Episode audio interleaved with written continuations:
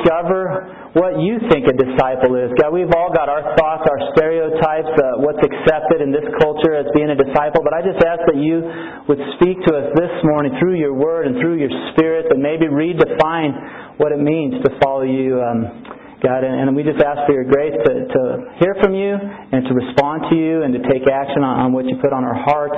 And we just look to you this morning and ask you to be glorified. We just pray in Jesus' name. Amen.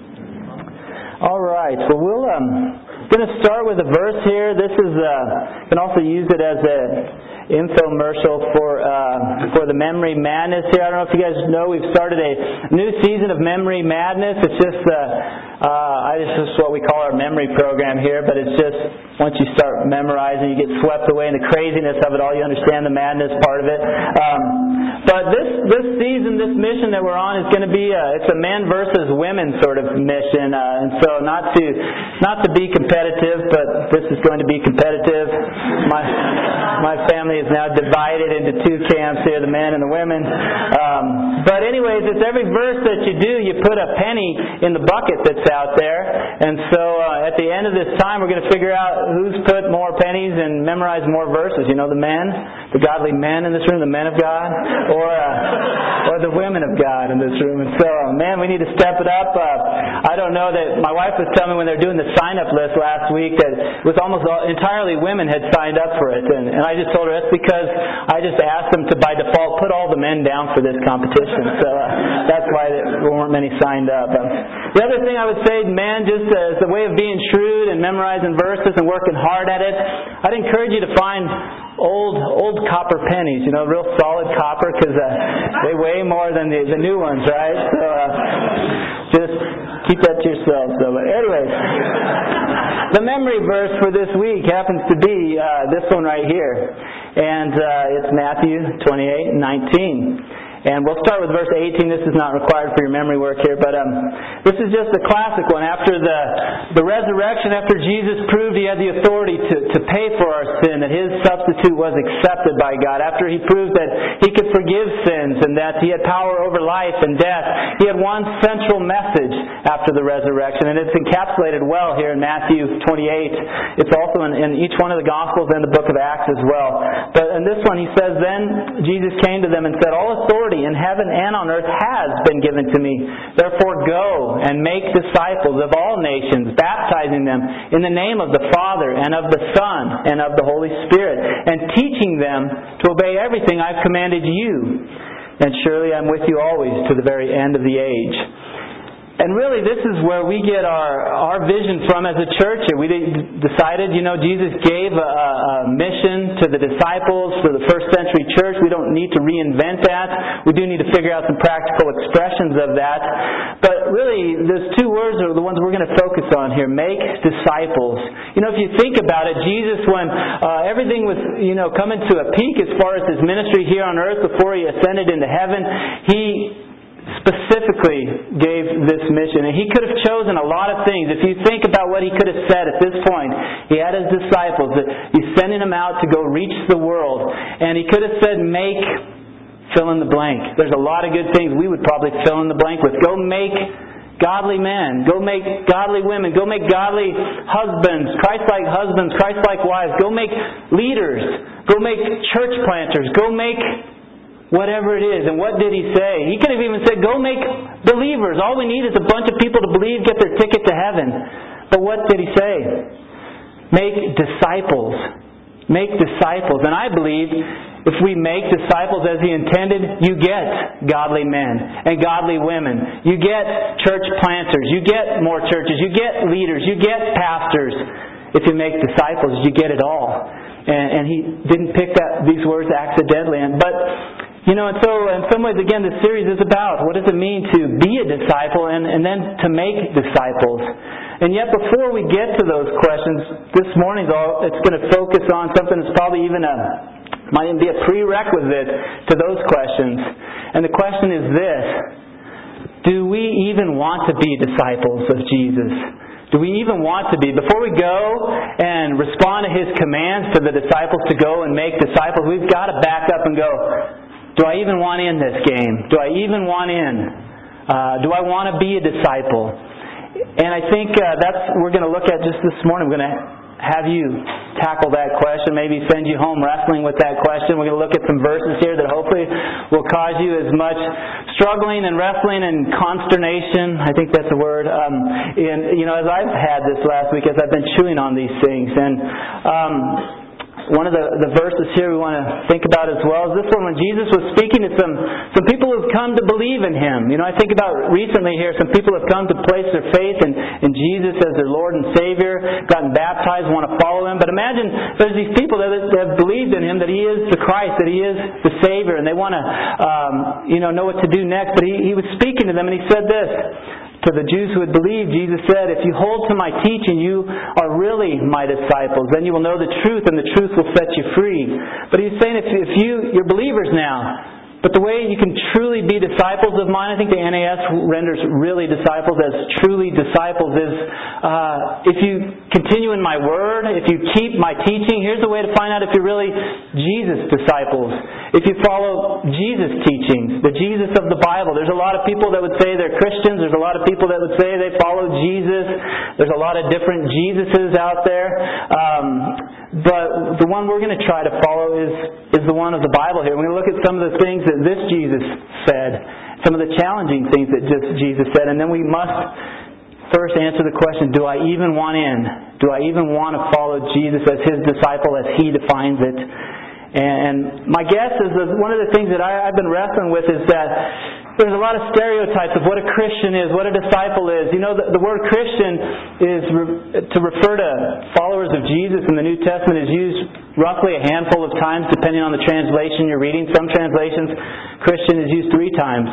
The word disciple in referring to a follower of Christ is used in some uh, translations, up to 269 times. And there's this identity of being a disciple of Jesus that I'm afraid we've watered down. And when I look at what Jesus said, what the bar is for a disciple, and when I look at what we accept as being a disciple nowadays, I'm afraid we're missing the mark. And, you know, some of the reasons why is because of, I think about the country that we live in. You know, we claim a lot of rights um, being in the United States citizen. You know, we've got the right, got the right to remain silent. That's always a good one. Um, we've, uh, that's probably not one of the top, top first rights there. But uh, we got the right, got the right to bear arms. We've got the right to, um, or at a speedy trial. You've got the right to free speech. You know, I think it's always strange when you go, in this country, you give people the right to speak freely, even if it means cursing and speaking down and putting down the very country and constitution that gave them the right to free speech.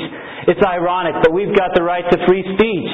You've got the right to have, you know, we're a capitalistic society here. You've got the right to have hot French fries. If you pay for French fries, you should have hot ones. You've got the right to a hot cup of coffee. You've got the right to a cold pint of beer. You've got the right to all sorts of things here in the United States. But the problem is that when you look at the rights that Jesus said a disciple would have, you got way more rights as a U.S. citizen than Jesus ever promised his followers. I think about a friend of ours. Some of you have seen the emails. The guy Mike Cater has been a pastor in our Association of Churches, been doing missionary work in India, and he's now in prison, and we're praying for his release. But you know, uh, Mike is in prison there, and he doesn't have the right to bear arms there. He's not having the right for free speech over there. He's not having the right for a gluten-free menu over there. They're barely giving him enough to keep going, to keep alive. He doesn't have a lot of rights there, but you know what? In the, the readings I've seen of how, how he's tackling it all, he's, he's still got a joy. He's still encouraged over there. And he, he's well within the rights Jesus promised his disciples. You got the right to deny yourself. You got the right to take up a cross. You've got the right to follow me to your death. And Mike, I think he catches that, the true identity of a disciple. And we we complain at what? I complained that someone was in line the other day at the pizza place and they were getting their pizza before me and I called my order in. Come on. I got a right. I called. Why do you think I called in so I don't have to wait in line? We got a right to have someone put their signal light on when they're getting on I-25, don't we? You should have signaled. We have the right to complain about that and not signal when we get off of I-25, right? We got all sorts of rights, and yet uh, there's a problem because these two things they, don't converge; they diverge. You follow Jesus, you got a lot less rights than you're entitled to in the United States of America.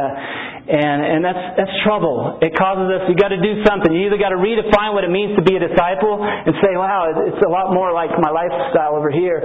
Or we got to maybe see that the different things we're claiming, even in this country, in this great state of Colorado, we, something's got to give here. And I think God, you know, His Word would suggest it's it's probably our comforts, our conveniences, a lot of other things. But anyways, we got to decide we want to follow this Jesus. You know, a few things that this Jesus had to say that if, if you're thinking about maybe following him, you know, he said some crazy things like this. If this is the Jesus you want to be a disciple of. If your hand or your foot causes you to sin, cut it off and throw it away. It's better for you to enter life maimed or crippled than have two hands or two feet and be thrown into eternal fire. If your eye causes you to sin, gouge it out and throw it away. It's better for you to enter life with one eye than to have two eyes and be thrown into the fire of hell. Is that the Jesus you signed up to follow? He said this, when you look at the speck of sawdust in your brother's eye, uh, you don't pay attention to the plank in your own eye. How can you say to your brother, let me take out that speck, when all the time there's a plank in your own eye? You hypocrite. First take the plank out of your eye. Then you can see clearly to help your brother. He says, uh, you know, I think about forgiveness. If you're going to go worship God, he says, leave your offering there at the altar and first go be reconciled to your brother and then come present your offering. You following the Jesus that wants you to get right before you go follow and worship Him. Uh, other places, the same Jesus says, I know your deeds. You uh, Christians in the United States of America, I know your deeds, that you're neither hot nor cold. I wish that you were hot or cold, but because you are lukewarm, neither hot or cold, I will spit you out of my mouth. Literal translation, you make me want to vomit. That's what he says right there. You say, I'm rich, I, have become wealthy, I have need of nothing. And Jesus says, You make me want to vomit and you call yourself my follower. We've got to decide which Jesus we want to follow here, folks, and it's uh, it might cause you to ruffle. It's caused me to ruffle, and so um, anyways, let's look at a few things. These are some things I might just even call as a prerequisite. There's a passage here in Luke um, 14 that there's a few things that he says. Um, here's the deal. I don't know if it's going to click for me or not. Uh, can we scoot to the next slide if possible? There we go. And uh, there's a passage here, Luke 14. If you've got a Bible, you can look it up with me here. We're just going to look at three things he says about, you know, it's kind of an interesting little passage. He says, here's the deal, you cannot even be my disciple. You can't even get started if you don't do these three things. And so, um, I don't know, how, do, how does that make you feel? You like someone tell you you don't even have the right to get started unless you do this? That really resonates with me. Um, I'm just joking. I don't want people telling me what to do either. Um, but anyways, it says this: uh, large crowds were traveling with Jesus, and turning to them, he said, "If anyone comes to me and does not hate his father and mother, his wife and children, his brothers and sisters, yes, even his own life, he cannot be my disciple." Is that the Jesus you signed up to follow? The one who said, if your other relationships don't see my hatred in comparison to your love for Him, you can't even be his disciple. He's not going to call you his disciple. Um, you know, I think about some of the things in this passage here. He was talking to the large crowds. You know, sometimes you think, okay, let's get the elite disciple people together and let's tell them, let's rough them up, speak strongly to them. Jesus had crowds of people that were following him. Many of them were like curious. They're like, whoa, this dude is doing miracles. It's awesome. I kind of want to, thrill seekers, you know, I'm going to go check out this guy. It's pretty cool. And, and yet he wasn't looking for thrill seekers. He took the crowds and he said things like this to them. And he, just, he was trying to figure out who was the thrill seekers and who was those who would yield their will to him. Who were the curious and who were the serious. And, and we've got to decide what are we, you know? You looking for a thrill? You looking for something's going on there? I want to go check it out. Or do you want to lay down your will? To that of another, to your master, to your Savior Jesus. Um, but this one he says, you know, sometimes people get offended at this. This is one I've heard people go, see, there Jesus is right there. He says, hate your mother, your father, your wife, your children. I can't believe that. I, am just, I didn't want to hear any more of it. I, you got it all right there. And anyone who knows the Bible goes, well, if you look at that in context, you look at Jesus' life, you go, well, he didn't he didn't have any bitter hatred towards his mom, towards his siblings, his step brothers, or you know, and sister there, and uh, he didn't have any of that. You look at his life; he was loving, he was respectful, but I'll guarantee you, they knew their place with him as compared to his heavenly Father. And, and we've got to realize that sometimes we, we can get all puffed up and, well, I don't want to follow the Jesus that says I have to, you know, I can't love these people. Well, Matthew 10 also phrases it a little maybe more friendly for those of you that want to tone it down a little, which is fine. We don't have to hate them all. Um, But you know, he says, uh, if you don't love him more than your father and mother, and he goes through his list there again, that you're not worthy to be his disciple. And and there's a the, the spirit of it, it's a contrast. And really I think it's the difference between loving loving your creator versus loving something in the creation. You know, every relationship that you have, you didn't come by it on your own. Every relationship you have has been given to you by your Creator. And so if you think about it, to love a relationship that He's given you in the creation more than the Creator Himself, well, that makes a lot of sense why He would expect you to love Him more than something in the creation. Your parents, your wife, your children, your brothers, your sister. You know, in some ways I think of it as a list of people who could get in the way of you following Jesus. I think the worst one of them all is the very last one that says there, yes, even your own life. You know, these people could get in your way. There's some of these who would prevent you from following Jesus. And you read the, disciples, and some of them left people behind to follow Jesus. Some of you have left people behind to follow Jesus. But we've got to realize that um, if you want to be His disciple, you don't even step into the game unless your your love for Him is in comparison. You know, for everybody else, it looks like hatred in comparison. And I don't know, are you willing? It will cost you every relationship you've got. If there's a relationship you're not willing to let go to follow Jesus, you know you ought to look into a different Jesus. Somewhere else, someone the Jesus that's not in the Bible. Because this this one is real serious about following Him with undivided devotion.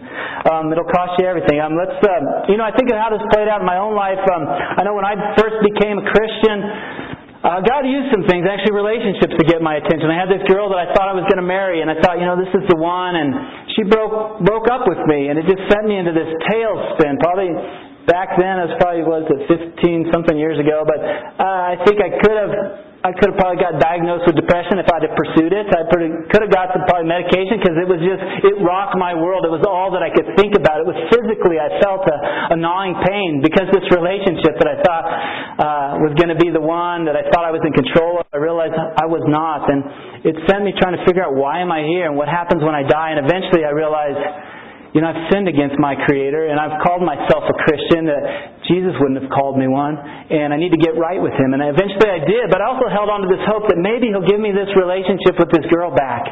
Maybe I'll get her back once I'm a Christian. I've got God's blessing, and then I could pursue this. And, and sure enough, the relationship started back up again, and, and there was opportunity there. And eventually I realized. Um, you know, she she kind of believed in God, you know, um, but she definitely did not believe in Jesus and had a lot of issues with Jesus. And I just remember going, what do I do here? I, I thought I wanted her back, and I, and I really want to follow Jesus. And I remember a friend at, at the church I was going to up in Fort Collins and Summit View there. She had also become a Christian, had some relationship things she was working through. She moved in with one of the pastors up there, and I had moved, moved in with another pastor and his family. But she was telling me what she was learning. She said, you know uh, this pastor, some of you know him, John Meyer, he, he asked me, he said, you know, you got to ask yourself, is this relationship, is it God-centered or is it self-centered? And she said that really helped her to see what she should do in that relationship. And she shared that with me, and I was like, is my relationship with this girl God-centered or self-centered? I'm like, well, duh, it's a no-brainer. It was completely self-centered. It wasn't God-centered. She didn't even like God, much less the God who showed himself under the name of Jesus. Um, and so it just became, I realized that was not what God wanted me. And I, I, I remember having a conversation with her and saying, you know, this is not who I am anymore. And it was one of the last conversations I ever had with her. And uh, God's led me into a different life. I remember all the roommates that I had I used to party with, and we got drunk in so many places in Fort Collins and other places. We used to come down to Denver, down to Larimer Square, back where some places that are no longer in business anymore here. But um, I realized when I began to have this crossroads between whether I follow Jesus or not, it affected my roommates. And they were starting to snicker about, oh, you know, he got baptized, he's a Jesus freak and stuff like that. And but eventually I realized that um, I had two choices. I could follow Jesus, or I could stick with these guys and kind of keep in that world that I was doing with them. And I realized God wanted me to, you know, to take a different path. And I still love them and reached out to them, but there were some serious choices. And um, and I look back on that and I think my life has never been the same because of some of those choices I made to follow Jesus early on, to choose Him, love Him more than anyone else in my life. And I, I don't know, some of you might be facing those choices. Some of you are newly following Christ or trying to, and you've got choices before you. You got relationships that are going to stop you from following Him. You think you've got that special one that kind of believes in God and, and yet uh, maybe not Jesus or things like that. You got to make some choices of what you're going to do here. And some of you have made those choices. I know some of your stories in this room. And if you're like me, those choices were five years ago, ten years ago, fifteen years ago, twenty years ago. And those are great choices, but guess what? You've got to decide today, this day, do you want to follow Jesus, this Jesus, this day and age? Uh, you made some choices back then, so did I. But I think he wants to know, are you still in today? Because there's still going to be some hard choices. We've got to think about this. Next thing he said here was, uh, anyone who does not carry his cross and follow me cannot be my disciple. You know, and um, carrying your cross, you know, just going to hit on this briefly here, but in general, the idea of carrying a cross, I don't know what it means to you. Um, some people wear crosses, some people don't. My kids, you know, they always wonder, well, what is, they have a cross, so they must love God, right? And I'm like, you know, they call that bling, honey. I mean, you know, that's, uh, we're, we're still figuring out some of this stuff, but um, you know the idea of a cross back then. Today we put a cross in our church and things like that, but back then a cross wasn't cool. A cross was like uh, the modern day version of an electric chair. You know, could you imagine us having an electric chair sitting here? You go, this church is really strange. They got an electric chair. Um, they don't even use those much anymore. I think you know they have other things for when it comes to the death sentence. But back then this was the death sentence. You didn't get a cross unless you had done a heinous crime, and it was a a shameful thing. And Jesus carried a cross like this to uh, to the place where he died. You know, and, and sometimes we can think a cross cross is a glorious thing. You know, a, cross is cool. Uh, I don't know what a cross means to you, but it didn't mean cool back then, and it, I don't think it's meant to mean cool today. And we've got to realize that when you've got a cross, so we've on occasion we've taken this cross out there. Some of you might know this puppy is not light. This is a heavy thing. It takes about three to four guys two, depending on, on who they are. Um, no. Just uh, with me, it takes about five guys, five of me. Um, but but anyways, when you get carrying this cross around this neighborhood, we've taken it out on 16th Street Mall. You know, people don't stop and applaud. Wow, wow, you must love Jesus. You know what people do? They start mocking you. They start saying mean things, cutting things to you. But when you got a cross, you kind of know where you stand. You know, it's usually uh, you don't go. I, I love our neighborhood. I love we've got great uh, beers, great bars. We've got the ale house down here, but you know, you don't carry a cross like this into the ale house and ask for the latest, greatest quadruple Belgian. You know, um, it, as fun as that would be, it kind of marks you a little bit. And we were going to try to get this out last night. I called a few guys. It was a little late, a little too spontaneous. But my hope is that we'll get carrying this out in the neighborhood again. But um, you, you just get a sense of when you got one of these on your back. Um, people don't say, oh, wow, you're really cool. I, I kind of want to do that. Can I join in? Most people have a, it's a kind of a polarizing effect when you've got a cross there. And the same is true. Jesus said, hey, look, you're going to take a cross. This world's going to look down on you. They're going to mock you. They're going to spit on you. They're going to beat you. They're going to persecute you. They'll probably even kill you if you take a cross like that. And we just have to, to realize Jesus has called us. He said, you can't even be my disciple unless you're willing to take your cross. And we had, you know, I had fun last night. We got out. To, Zach and I walked around the neighborhood, prayed a little bit. When we were done, I was like, okay, well, we'll you know, we're praying that we'll create a culture Saturday night, Friday night, where we're out in this town, kind of represent the Jesus people. Um, but after we were done, and, and Zach was headed home, there was a guy smoking right out in front of the door here. And uh, you know, I went up and said, hey, how's it going? And he was real friendly. He said, hey, you know, how are you doing? And um, I think then he realized I was going into the church, and so he was smoking right there, and he kind of got a little. I was like, hey, I recognize you. He looked familiar to me. Um, you know, I'm one of those, if I recognize a face, if I remember your face, I'll remember it forever. And if I don't remember, then I, will never remember it, you know. But, but I remembered him. And I was like, you look familiar. Do I know you? And he's like, oh, you know, I do some political things. And I started thinking about it. I was racking my brain. I know him from Auraria campus. And I know him from when our friend Tom Short gets out and preaches there. And I know this guy was one of those that was trying to make a mockery out of Tom Short. And this guy was out with signs. And he wrote these silly sayings down on a sign pointing at Tom Short who's preaching. And I remembered him. And I said, I remember you from Auraria campus. My friend Tom Short, Tom the preacher. He's like, oh, Tom the preacher. And, uh, you know, I don't know. I, I, I prayed for that guy afterwards. Uh, I, I have a feeling he had a hard time going to bed at night without remembering what, how he treated Tom the preacher there on campus. But I was blessed just to get out, step out in faith. We're hoping to do that more and more in our neighborhood here. But I don't know. Does it scare you? Would you be embarrassed to carry a cross around because someone's going to know you're like one of those Jesus freaks, huh? Would you be willing? Not, not that everyone has to do this, but uh, you know, even just getting baptized sometimes can identify you as one of those Jesus followers that you needed the crutch. You needed Jesus, right?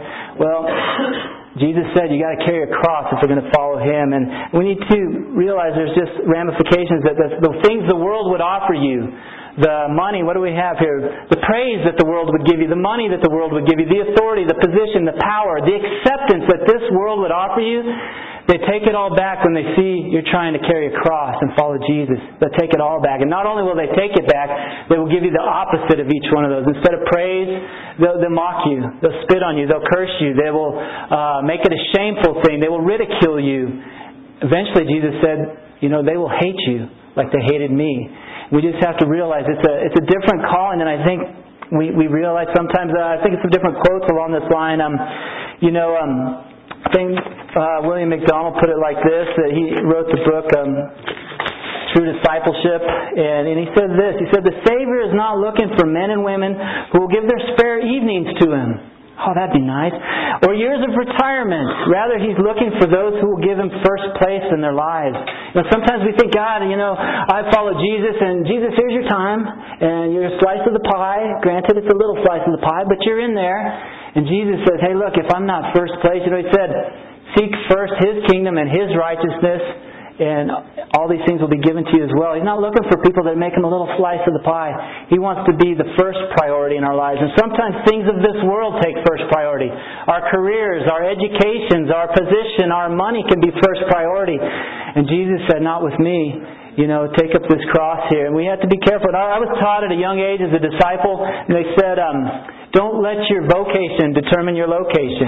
You know, if you've left relationships to join people who are serious about following Jesus, and your career has a, a wants to take a turn or something like that, you know, don't let your vocation determine your location. If you're serious about following Jesus and you've rocked and loaded with some brothers and sisters and disciples doing the same thing, you think Jesus would have you stick with them or follow and pursue your career? Seek first your career, and all these other things will be taken care of. We need to think about some of these because what comes naturally, what's common to do is follow your career, follow your job. Everybody does that. What's uncommon is to to follow Christ and, and maybe sacrifice your career. I think about some of the first disciples that Jesus called, you know, um, Peter and Andrew. He said, um, you know, they were doing their fishing thing. You know, um, let's see, where's our they said, uh, you know, Jesus walking beside the Sea of Galilee. This is uh, Matthew 4. He saw two brothers, Simon called Peter and his brother Andrew. They were casting a net into the lake.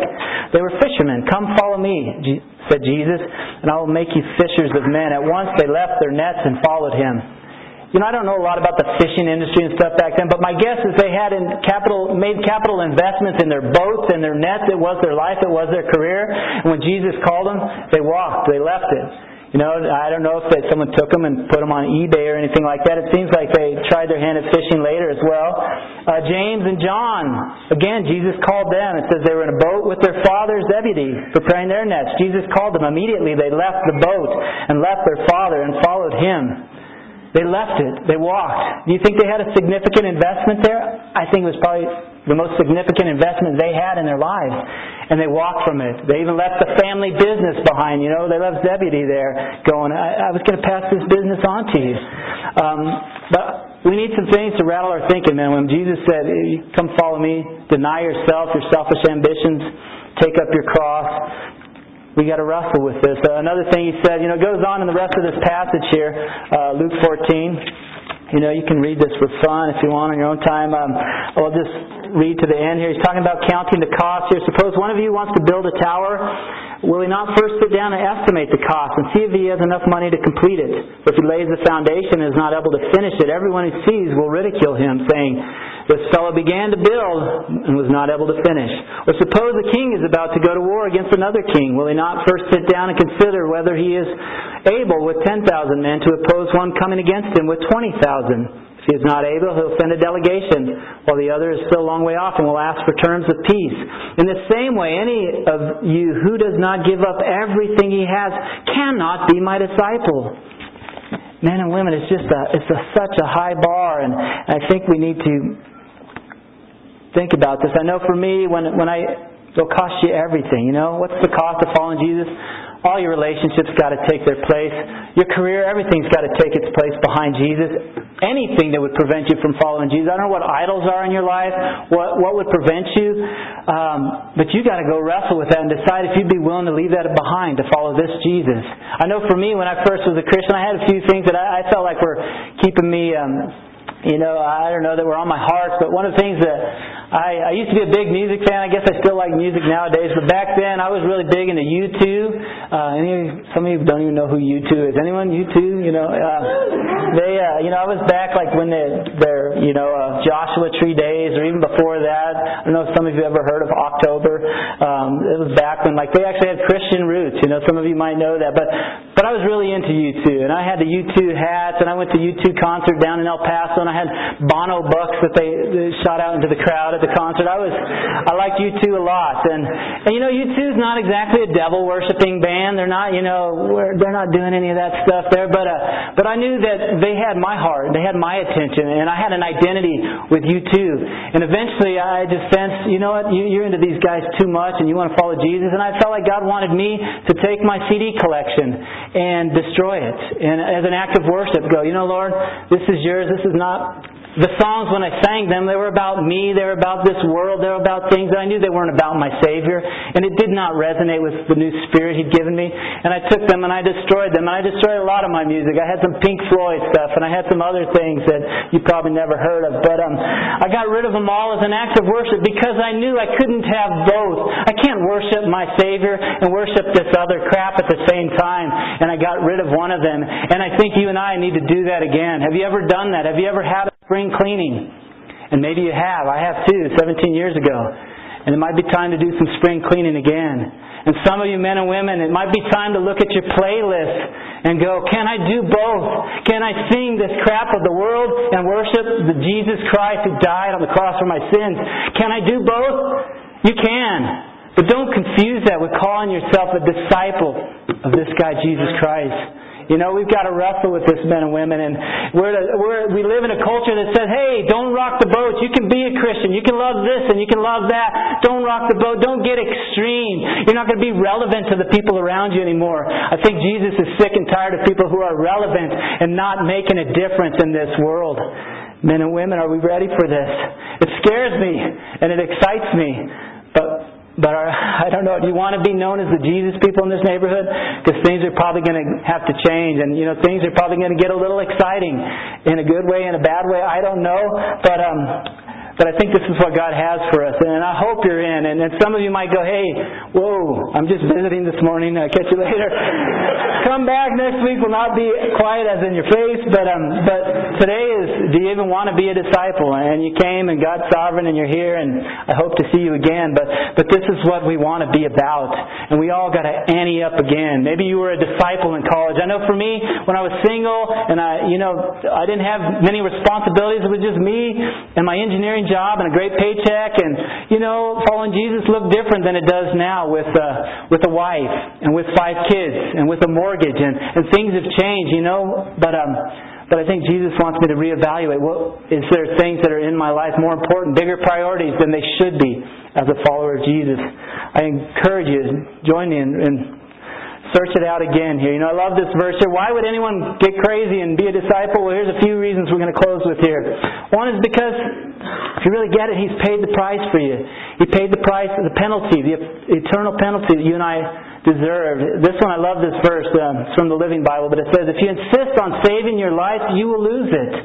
Only those who throw away their lives for my sake and for the sake of the good news will ever know what it means to really live. Men and women, this world will think you're throwing your life away if you get serious about following Jesus. I know when I left my job at Hewlett Packard, was a great paying software engineering job, and uh, I had a buddy that sat me down one of my last days at work, and he said, Rich, he's a, he's a Christian, and he went to the same school and, and stuff like that as I had. it. But he sat me down and said, I think you're making the wrong choice here. You could be a Christian, you can earn a lot of money, you can give to a lot of people. I think you're throwing it away when you, you're going to go. And I was leaving my job so that I could go ask people for monthly gifts so that I could be on staff with a campus group that didn't have enough money to support a guy like me. And and I left it behind, and, and yet he was saying, "Hey, you can have both. You can have both." And, and Jesus didn't call me to have both. He called me to leave that behind. But There's a life when you catch it. When you catch a life, he says, uh, this is what it's like to, to live. This is what true life is. You got to lose your life in this world if you want to know true life. Or you can keep your life in this world. All the kudos this world will give you, everything your flesh wants. Uh, you got two choices, but one of them he calls life, true life. And, and that's um, I think one of the greatest reasons we have to follow him. I think about some songs, some old psalms that um, talk about things like this. Uh, there's one uh, by Isaac Watts. Let's see if we've got this. Um, it's the one that's, uh, how is that one? It's, oh, the wonderful cross. I'm getting quotes here on the wonderful cross. Oh, oh, oh. You know, this, this, is what he says here, and I feel the same way, maybe you do, but he says uh, in this line from the Wonderful Cross, Isaac Watts of the 18th century, he said, um, Were the whole realm of nature mine, that were a present far too small. Love so amazing, so divine, demands my soul, my life, my all. Think about another hymn, um, Jesus paid it all, and all to him I owe. Sin had left a crimson stain. He washed it white as snow. Men and women, our reason for following this Jesus, becoming like him, being his disciple, comes back to the gospel again. He paid it all. His love is so amazing. It's so divine.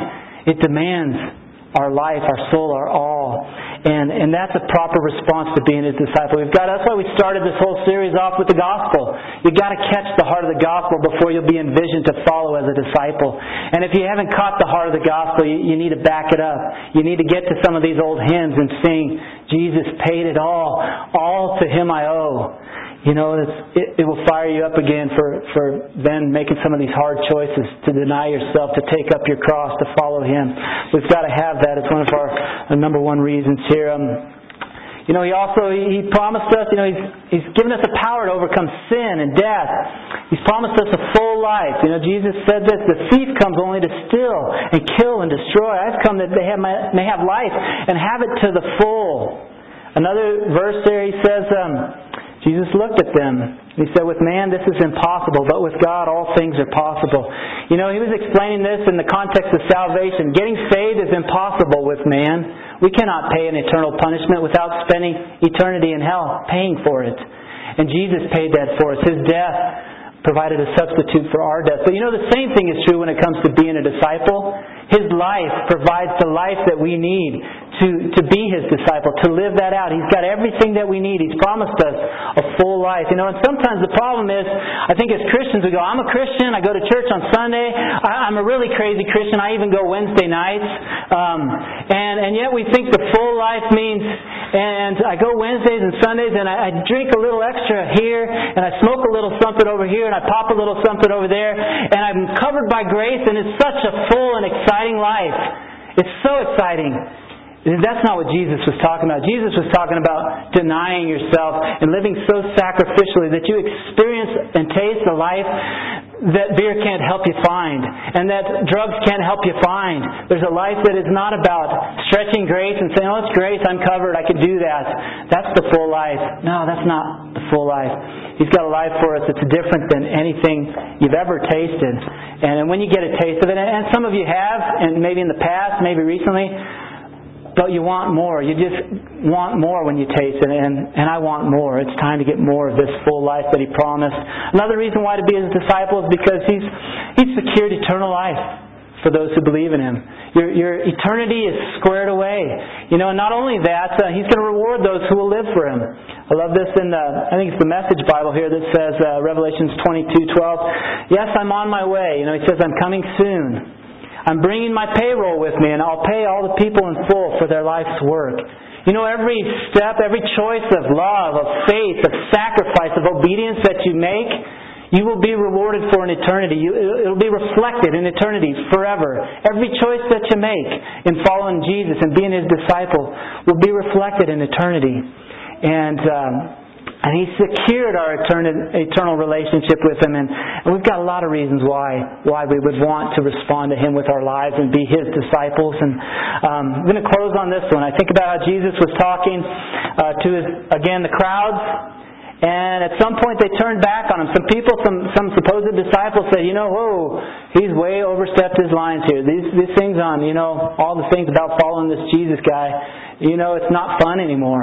It's, it's not what I signed up for. And they turn back. And I think it's a little bit ironic that it would be John chapter 6, verse 66, um, where it says, From this time, many of his disciples turned back and no longer followed him. And this is what he said to his disciples You do not want to leave me too, do you? Jesus asked the twelve. Simon Peter answered him, Lord, to whom shall we go? You have the words of eternal life. We believe and know you are the Holy One of God.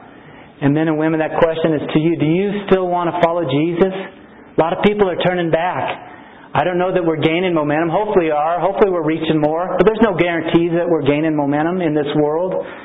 But he wants to know, do you want to still follow him? And I hope your heart and your spirit is, is like mine. It resonates with what Peter said here. Lord, who would we go to? Who else will we go to? Who else paid for our sins? Who else can give us a full life? Who else has secured eternal life and given us all the proof that we need? Lord, who else will we go to? I, I want you to think about that question. I'm going to close with a story here that um, it's from a book called Jesus Freaks. Uh, some of you might have read it. I think it's a DC Talk put it out um, back in the days here, but it just contains stories of Jesus followers, of disciples who who were martyred, who lost their lives for following Jesus. You know, it may never come to that in our country that we lose our lives. In some ways, I feel like it would be a little easier to follow Jesus if it was more polarized, because either you take a stand with Jesus and, and you die or something, or you don't. But we've got offered this situation where you can be cool. You can be a cool Christian still. Somehow Jesus missed out on being cool.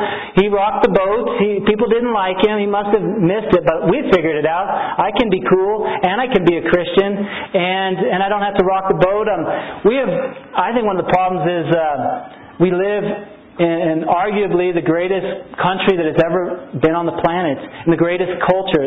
You know, financially and other ways, um, we have the great state of Colorado we live in. You know, hoorah, it's awesome. We unfortunately, it's, it's got pros and cons here. We live in the microbrew capital of the country. Can I get an amen? Amen. I don't get me wrong. I, I like a good microbrew. I made my first batch uh, recently. I, I say I made it. A couple guys helped me, and it's it's not bad. It's not good, but it's not bad. Uh, but um, but you know, but it's it's kind of this catch twenty two. We live in Colorado, and microbrews. It's the capital of the world. We we we make these amazing beers, and it's awesome. And we live in this cool state, and we've got this cool neighborhood that's in the top twenty hipster neighborhoods neighborhoods in the country. Is that not cool? Um, I still got to get some skinny jeans, man. I just, uh, I don't know if I can do it, but I got to take up my cross, and it might include skinny jeans. I don't know, but um, but so we've got this whole thing where we live in this great place, and we've got these great beers, and we've got marijuana's legal somehow in, in Colorado it's not legal to buy or to sell, but it's legal to smoke. So I don't know. They're still they're still working out the nuances of that. But uh, but anyways, here we are. We've got a Jesus that says you can't be my disciple if you don't hate everyone in comparison. You can't be my disciple unless you've got a cross. You can't be my disciple unless you pour contempt on everything that would stop you. And at the same time, we're here in this amazing state of Colorado with the mountains and the beer and the great coffee. They're roasting some good coffee around this joint too. And uh, we've, we've got a. I just feel like I'm wrestling with this. This is as I look at this whole series on what it is to be a disciple. This is the one that has intimidated me the most because I'm wrestling. I'm going, Lord, I want to be your disciple. I want this but there's so many things that, that are drawing my attention, that are vying for my heart. And I hope you're wrestling too, because if you're not wrestling with this, I mean, you're not even in the game. And if you are wrestling, I hope you win the fight. These are what Jesus said here, and I've got to go wrestle with this, and so do you. You got to go get with God and get with His Word, and you decide. You're going to still follow Him. I read this story here. I try not to have tears as I read it. I think about my own family and, and how it would play out here. But uh, this is from the 1970s about a family in uh, communist-controlled Cambodia. And the, title of the story from the Jesus Jesus Freaks book here is called "To Die with Us." It's about this guy named Haim. I think is how you pronounce it, but uh, it's Haim and his family in Cambodia. Um, during the night, Haim and his whole family comforted each other. They knew they only had a few more hours to live on this earth. The Cambodian communist soldiers had tied them all together and forced them to lie down on the grass. Earlier that day, Haim's whole family had been rounded up for execution. Because all because uh, they were Christians and the communists considered them bad blood, enemies of the glorious revolution. In the morning they were made to dig their own graves. Their killers were generous. They allowed the victims a moment of prayer to prepare themselves for death. The parents and children hand, held hands and knelt together near the open grave. After the family finished their prayers, Haim exhorted the communists and all those looking on to repent and receive Jesus as Savior. Suddenly, one of Haim's young sons leapt to his feet and bolted to the nearby forest and disappeared. Haim was amazingly cool as he persuaded the soldiers not to chase the boy, but to allow him to call the boy back. While the family knelt, the father pleaded with his son to return and die with them. Think, my son, he shouted, can stealing a few more days of life as a fugitive in that forest compared to joining your family here around a grave, but soon free forever in paradise. Weeping, the boy walked back. Haim said to the executioners, We are ready to go. But none of the soldiers would kill them. Finally, an officer who had not witnessed the scene came and shot the Christians. I just want to ask you guys, would you consider counting the cost of following Jesus this week? Will you pray about joining us in the Firehouse Church and, and laying down our lives to reach this world with Jesus? Will you pray about joining us to come and die with us as we follow Christ? Let's close in prayer.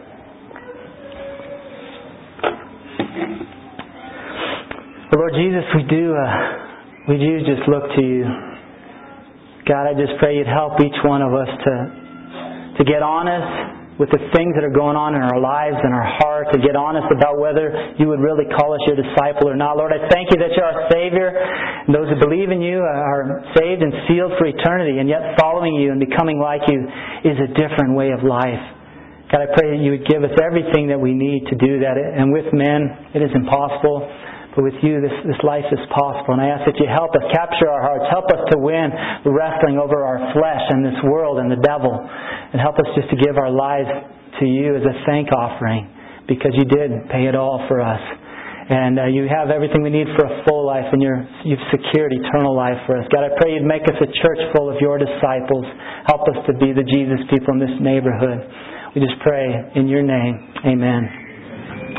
Amen. Thank you guys for coming uh, this morning, and hopefully we'll see you next week. All right.